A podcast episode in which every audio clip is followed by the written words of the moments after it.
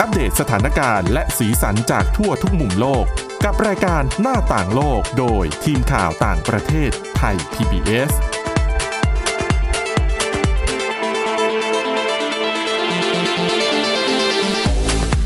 ตอนรับคุณผู้ฟังสู่รายการหน้าต่างโลกนะครับ วันนี้พบกับคุณกรีนจิราวัตรมาสุขและผมก้าวพงศธรสุขพงศ์ครับ ครับ สวัสดีครับ อะอะวันนี้มีเรื่องของ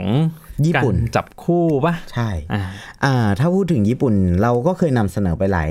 ตอนแล้วนะว่าญี่ปุ่นเนี่ยกำลังเข้าสู่สังคมสูงวัยครับแล้วก็ญี่ปุ่นเนี่ยเป็นชาติที่มีวินัยในการทำงานสูงมาก ความซื่อสัตย์สูงมากนะ มันก็เลยทำให้แบบ ตอนเนี้ยเขาเกิดการปลูกฝังว่า ถ้าเกิดว่าไม่สามารถรับผิดชอบชีวิตตัวเองได้เนี่ย ไม่สามารถทำให้แบบตัวเองประสบความสำเร็จในเรื่องของการงานตำแหน่งหน้าที่การงานได้เนี่ย ก็ ยังไม่ต้องมีคู่อืมด้วยความคิดอย่างเงี้ย มันทำให้ญี่ปุ่นเนี่ย ไม่ใช่ว่าคืบคลานนะ ตอนนี้มันเข้าสู่สังคมสูงวัยเต็มแบบขั้นเต็มขั้นไปแล้ว แล้วก็ทำให้อ่าเด็กรุ่นใหม่เนี่ย อย่างที่บอกอะว่าว่าได้รับการปลูกฝังมาอย่างเงี้ย ก็ไม่ได้สนใจที่จะมีคู่ครอง หรือว่าเขาก็มีความคิดว่าพอมีคู่ครองปุ๊บก็ต้องเลิกลากันไปอืม ไม่ประสบความสำเร็จในชีวิตคู่ เพราะฉะนั้นหันมาเอาดีเรื่องงานกันดีกว่าอืมเพราะว่าการพบเจอกันของผู้ชายกับผู้หญิงญี่ปุ่น แต่ละครั้งเนี่ยมันก็มันก็ไม่ใช่เรื่องง่าย เป็นเรื่องพะว่ยากใช่เป็นเรื่องยาก เพราะว่าต่างคนต่างมีอ่ามีวิสัยทัศน์มีทัศนคติในการดำรงชีวิตด้วยเรื่องของการทำงานเป็นหลักครับ ใช่ไหมเขาก็จะถูกปลูกฝัง ทีนี้ปุ๊บ มันก็เกิดบริษัทไอเดียดีขึ้นมาบริษัทหนึ่ง เขาบอกว่ามันมีผลงานวิจัยบอกว่า ถ้าเกิดว่าคนเราที่จะคู่กันแล้วก็อยู่กันไปได้ยาวๆเนี่ย ต้อง DNA ต่างกันยังไงครับ คือถ้าเกิดว่ายิ่งเหมือนกันนะมันจะอยู่กันแล้วมันก็จะล้มเหลวอะไรอย่างเงี้ย คือลักษณะการใช้ชีวิตอะไรแบบนี้จะต้องต่างกันเหรอ ใช่เกี่ยวไหมเออเดี๋ยวเดี๋ยวลองฟังในข่าวดีกโอว่าเค โอเคเขาบอกว่าหากจะตามหาใครสักคนมาเป็นคนที่ใช่สำหรับเราเนี่ย คงจะต้องมองว่าคนนั้นน่ะเป็นคนที่มีความชอบคล้ายๆกันครับ หรือว่าไลฟ์สไตล์แบบแบบเดียวกัน แต่ว่าบริษัทหาคู่ในญี่ปุ่น บริษัทเนี้ยเนี่ยเขาเชื่อว่าปัจจัยอย่างเรื่องของ DNA ในร่างกายเนี่ยมีส่วนสำคัญอย่างมากอืมบริษัทนี้เขาบอกว่าวิธีการจับคู่จาก DNA ในร่างกายของแต่ละฝ่ายอะจะช่วยให้ตามหาคู่ที่สามารถดำรงชีวิตไปด้วยกันได้ยาวๆเนี่ย ค่อนข้างจะชัดเจนมากขึ้น โดยการใช้น้ำลายแค่นั้นเอง น้ำลาย ใช่ก็คงก็มีการเอาน้ำลายเนี่ยเขาบอกว่าจะสกัด DNA จากน้ำลายของเราเนี่ย แล้วก็จะวิเคราะห์เป็นยีนซับซ้อนที่เรียกว่า HLA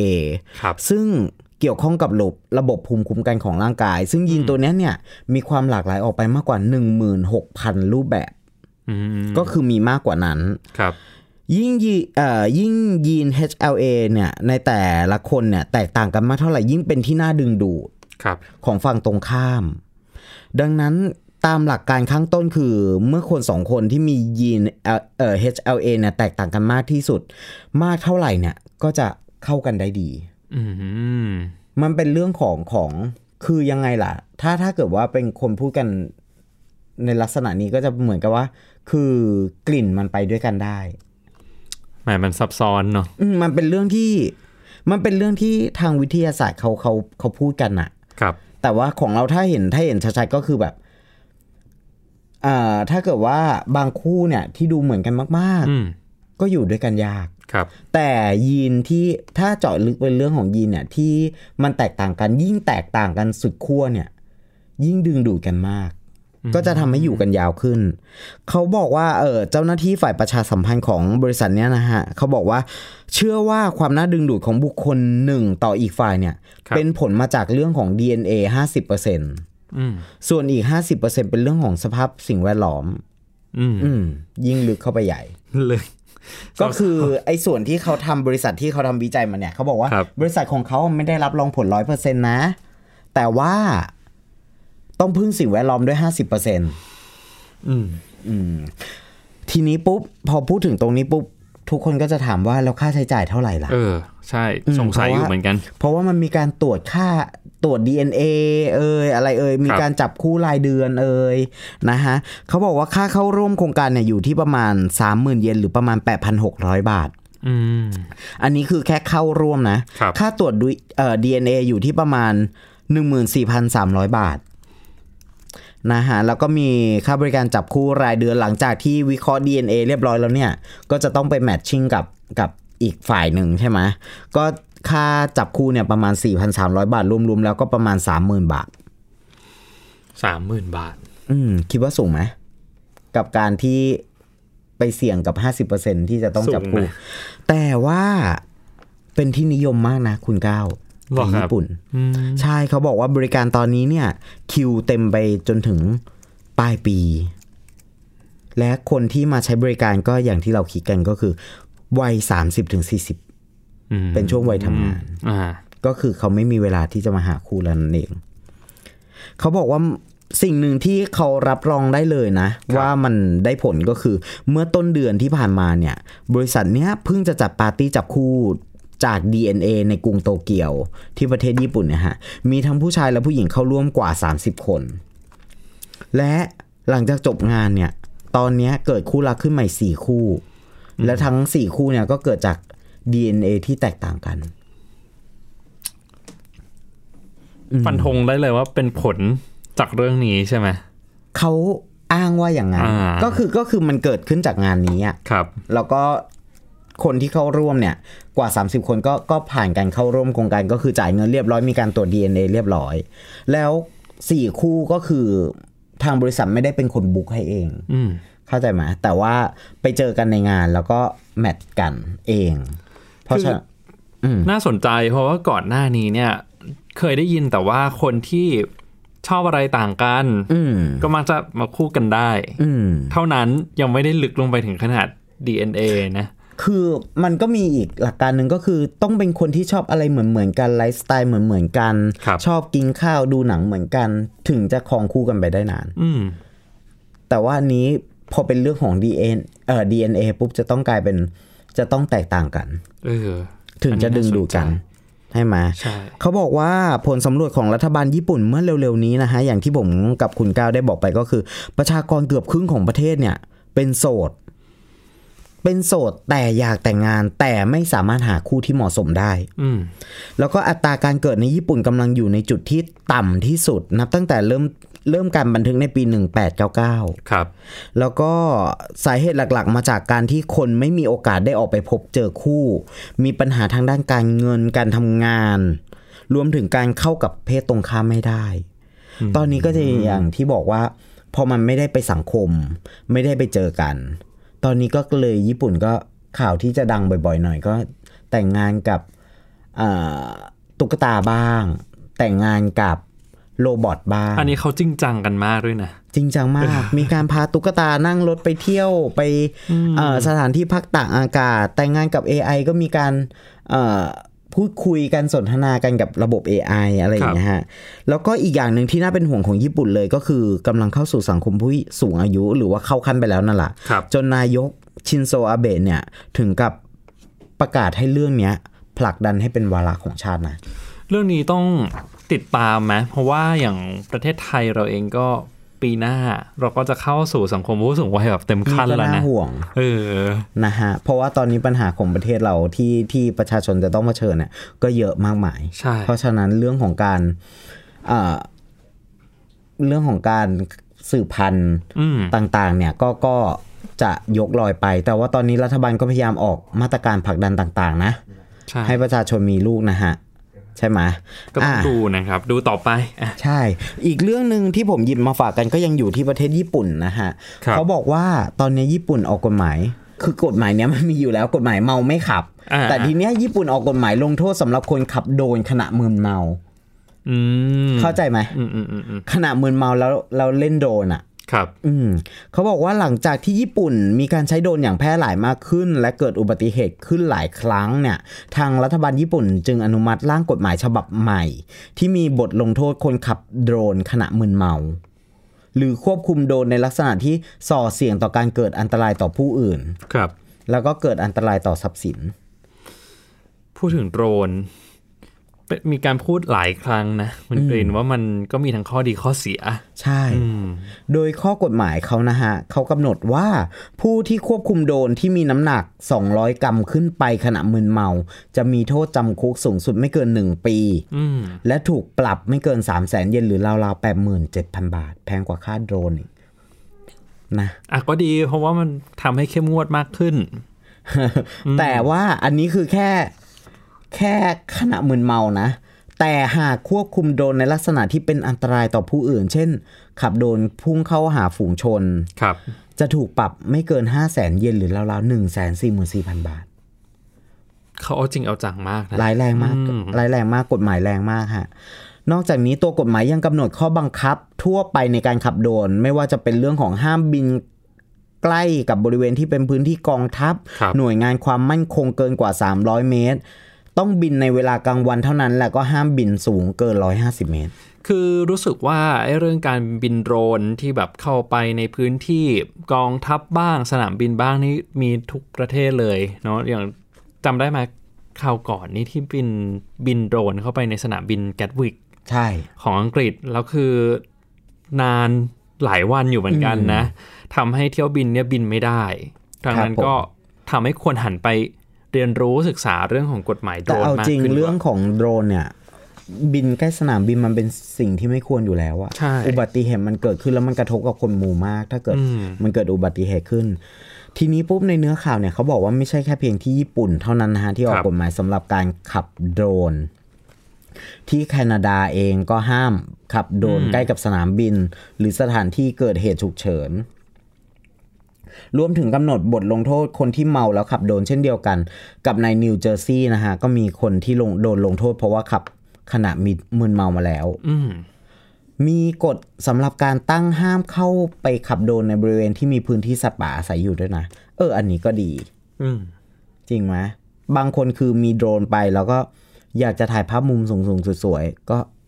ดันขึ้นไป บินขึ้นไปแต่ว่า ไม่ได้สนใจเลยว่าตรงนั้นนะเป็นเขตพื้นที่สัตว์ป่าหรือเปล่า จะเอาภาพสวยอย่างเดียว ใช่ ของที่ไทยเองก็ไม่ไม่ใช่ไม่ใช่ย่อยนะฮะเขาครัก็บบอกว่ากฎหมายการบินโดรนก็มีอยู่ ที่จะต้องมีขั้นตอนการลงทะเบียน ห้ามบินใกล้สนามบินโรงพยาบาล และสถานที่ราชการ และห้ามบินหลังพระอาทิตย์ตก ก่อนหน้านี้ผมคุยกับอาจารย์พิสิทธิ์มิตครับรเกื้อผมกูลด้วยนะครับ คืออาจารย์ก็บอกว่าจริง ๆ กฎหมาย เรื่องการบินโดรนของไทยเนี่ยค่อนข้างเข้มงวดกว่าหลาย ๆ ประเทศด้วยซ้ำอืมอืมแต่ว่าอันนี้เขาบอกว่าที่ไทยเนี่ยยังไม่ยังไม่มีกฎหมายเมาแล้วขับโดรนนะอ่าใช่ยังไม่มีอ่าอันนี้คือเป็นสิ่งที่ไม่คาดคิดเหมือนกัน แต่ก็ดี เพราะว่าเราไม่เคยคิดมาก่อนว่า จะมีคนเมาแล้วเอาก็จบิรินงๆมันโดรคืนอด้การวยคอนโทรลอุปกรณ์ชนิดหนึ่งใช่เหมือนกับเราขับรถอย่างเงี้ยถ้าเราใช่เมาเราก็ไม่ควรขับ ใช่ครับถูกไหมเพราะว่าอะไรที่มันทำอะไรอันตรายกับคนอื่นได้เนี่ย ก็ ไม่น่าทำอืมเอาละครับ เดี๋ยวช่วงที่สองพาคุณผู้ฟังไปสรุปเรื่องราวว่าเกิดอะไรขึ้นระหว่างสหรัฐกับอิหร่านครับที่ผมตึงเครียดกันมาหลายสัปดาห์แล้วนะคุณกรีน เดี๋ยวกลับมาพบกันช่วงต่อไปครับ หน้าต่างโลกโดยทีมข่าวต่างประเทศไทย PBS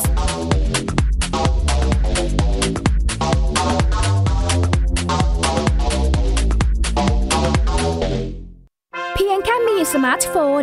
ก็ฟังได้ไทย PBS ดิจิทัล Radio สถานีวิทยุดิจิทัลจากไทย PBS เพิ่มช่องทางง่ายๆ ให้คุณได้ฟังรายการดีๆ ทั้งสดและย้อนหลัง ผ่านแอปพลิเคชันไทย PBS Radio หรือเวอร์บายเว็บไทยพีบีเอสเรดิโอคอมไทยพีบีเอสดิจิทัลเรดิโออินฟอร์ทนเมนต์ for all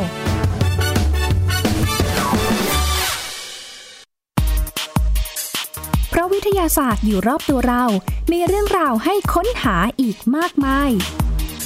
เทคโนโลยีใหม่ ๆ เกิดขึ้นรวดเร็ว ทำให้เราต้องก้าวตามให้ทัน อัปเดตเรื่องราววิทยาศาสตร์ เทคโนโลยี และนวัตกรรม ที่จะทำให้คุณทันโลก กับรายการ Science t e c h ทุกวันจันทร์ถึงวันศุกร์เวลา 11นาฬิกา30 นาทีทางไทย PBS Digital Radio คุ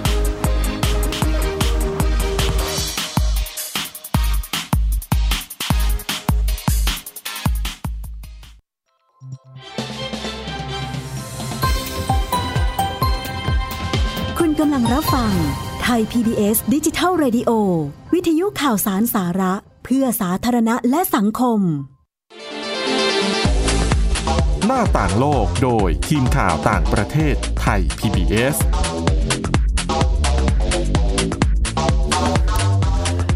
ตอนรับคุณผู้ฟังสู่ช่วงที่ 2 ของหน้าต่างโลกนะครับ อย่างที่บอกไว้ว่าช่วงนี้จะมาสรุปเหตุการณ์ที่เกิดขึ้นเป็นความตึงเครียดระหว่างสหรัฐกับอิหร่านว่า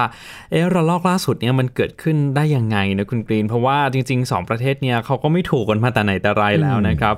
แล้วความสัมพันธ์เริ่มตึงเครียดมากขึ้นจริง ๆ ก็ช่วงปีที่แล้วเดือนพฤษภาคม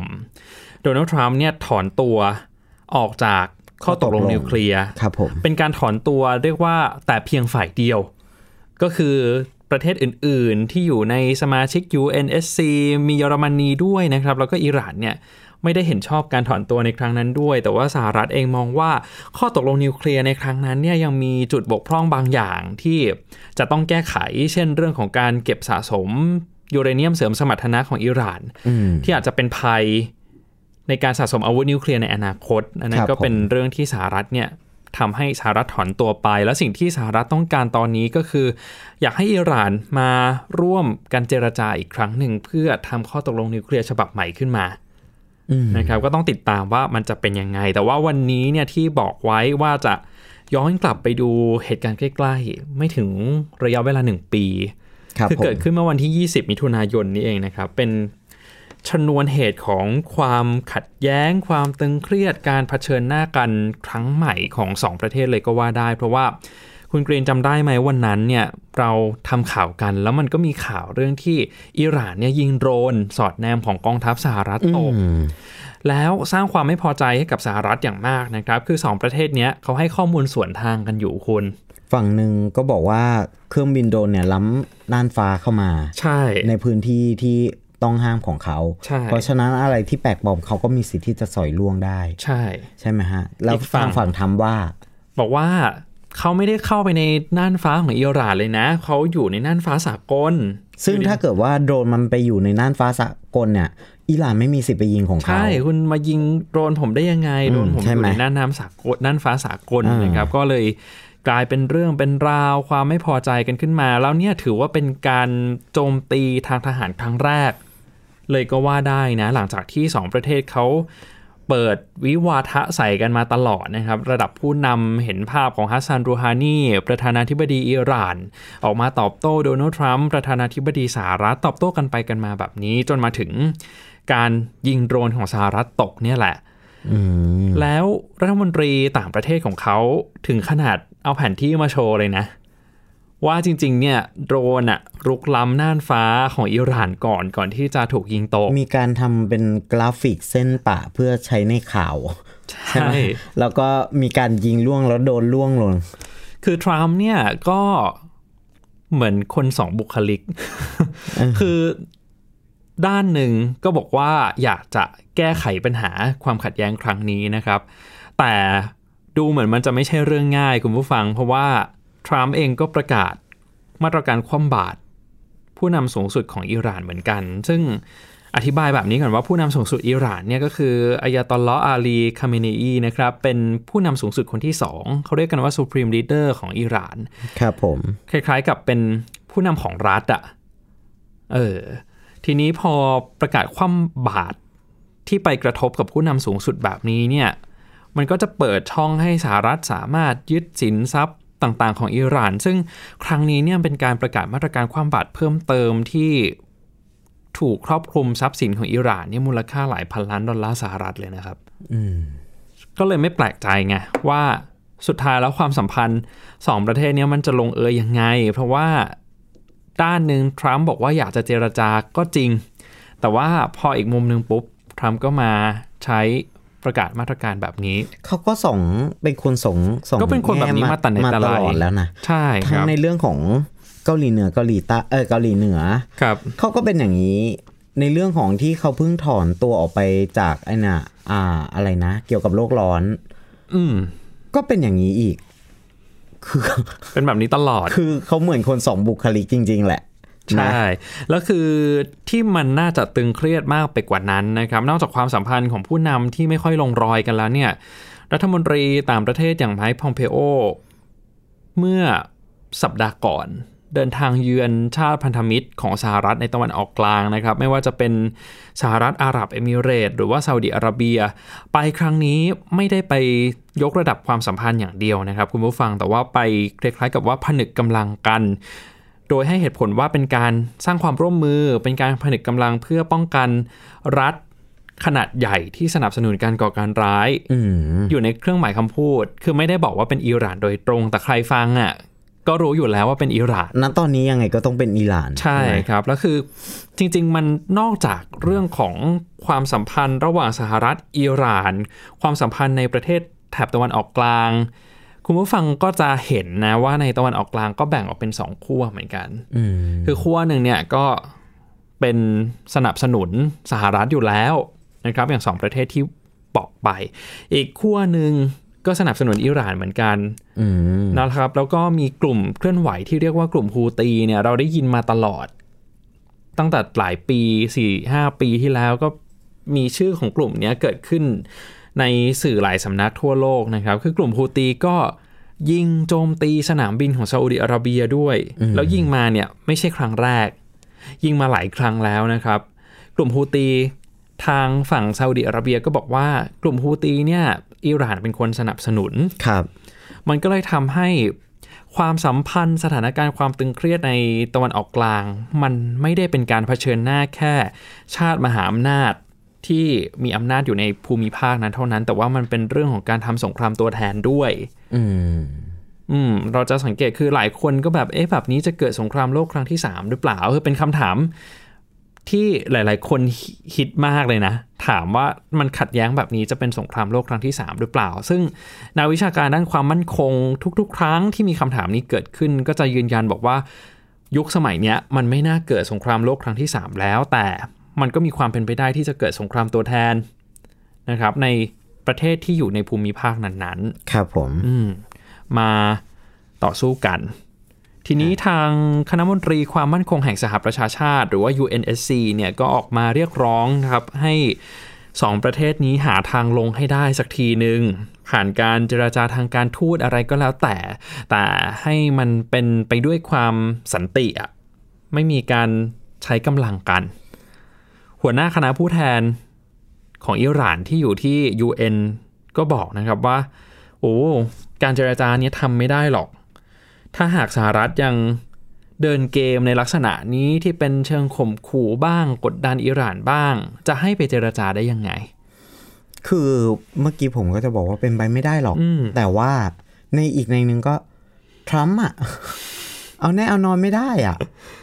ใช่ ทุกอย่างใช่ไหมมีนัยยะหมดสำหรับทรัมป์อืนะมครับณวันนี้เขาอาจจะประกาศว่าเขาไม่เอาเลยอืมแต่พอมาอีกวันหนึ่งเขาอาจจะประกาศว่า อืม ผมจะ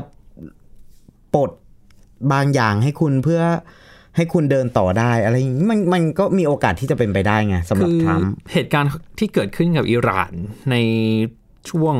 สองสามสัปดาห์ที่ผ่านมาเนี่ยทำให้นึกถึงเรื่องของหัวเว่ยเหมือนกันนะ ครับคุณกรีนจำได้ไหมช่วงแรกที่ออกมาโจมตีหัวเว่ยโดยเฉพาะซึ่งเป็นการเตะสกัดขาจีนเนยนะครับ ไม่ให้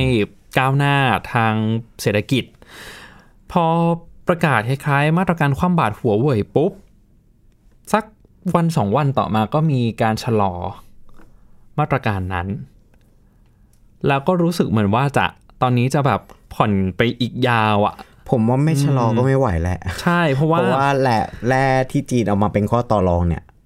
เป็นไม้ตายของจีนเลยนะ ใช่ มันจะทำให้สหรัฐเนี่ยสะดุดเลยนะ อืม มีการคุยกันก่อนจะปิดท้ายนะครับ ปิดท้ายครับผมคุณผู้ฟังด้วยเรื่องนี้ว่าก่อนหน้านี้ไปคุยมาว่า เอ๊ะทำไมทรัมป์ถึงเป็นคนแบบนี้ คืออนักวิชาการก็ตั้งข้อสังเกตเหมือนกันว่าจริงๆ ผู้นำสหรัฐเนี่ยไม่ว่าจะจากเดโมแครตหรือว่ารีพับลิกันมีแนวคิดคล้ายๆกันนะครับ เพียงแต่ว่าการแสดงออกการดำเนินนโยบายต่างๆเนี่ยมันจะแตกต่างกันไป แล้วพอดีตอนนี้สหรัฐอยู่ใต้เงาของทรัมป์ด้วย ซึ่งทรัมป์ก็เป็นคนพูดอะไรแล้วทำเลย โดยที่ไม่ได้คิดหน้าคิดหลังก่อน เพราะฉะนั้นมันเลยเกิดเหตุการณ์แบบนี้แหละ ก็ต้องมาดูกันว่าอย่างกรณีของอิหร่านเนี่ยจะเป็นยังไงต่อไปนะคุณกรีน ครับผม ก็ต้องติดตามกันต่อไปนะครับ และทั้งหมดก็คือเรื่องราวที่เราสองคนนำมาฝากคุณผู้ฟังกันในวันนี้ครับ วันนี้หมดเวลาแล้ว คุณกรีนจิราวัตรมาสุขผมก้าวพงศธรสุขพงศ์ลาไปก่อนสวัสดีครับ สวัสดีครับ ติดตามรับฟังรายการย้อนหลังได้ที่เว็บไซต์และแอปพลิเคชันไทย PBS Radio ไทย PBS ดิจิทัล Radio วิทยุข่าวสารสาระ เพื่อสาธารณะและสังคม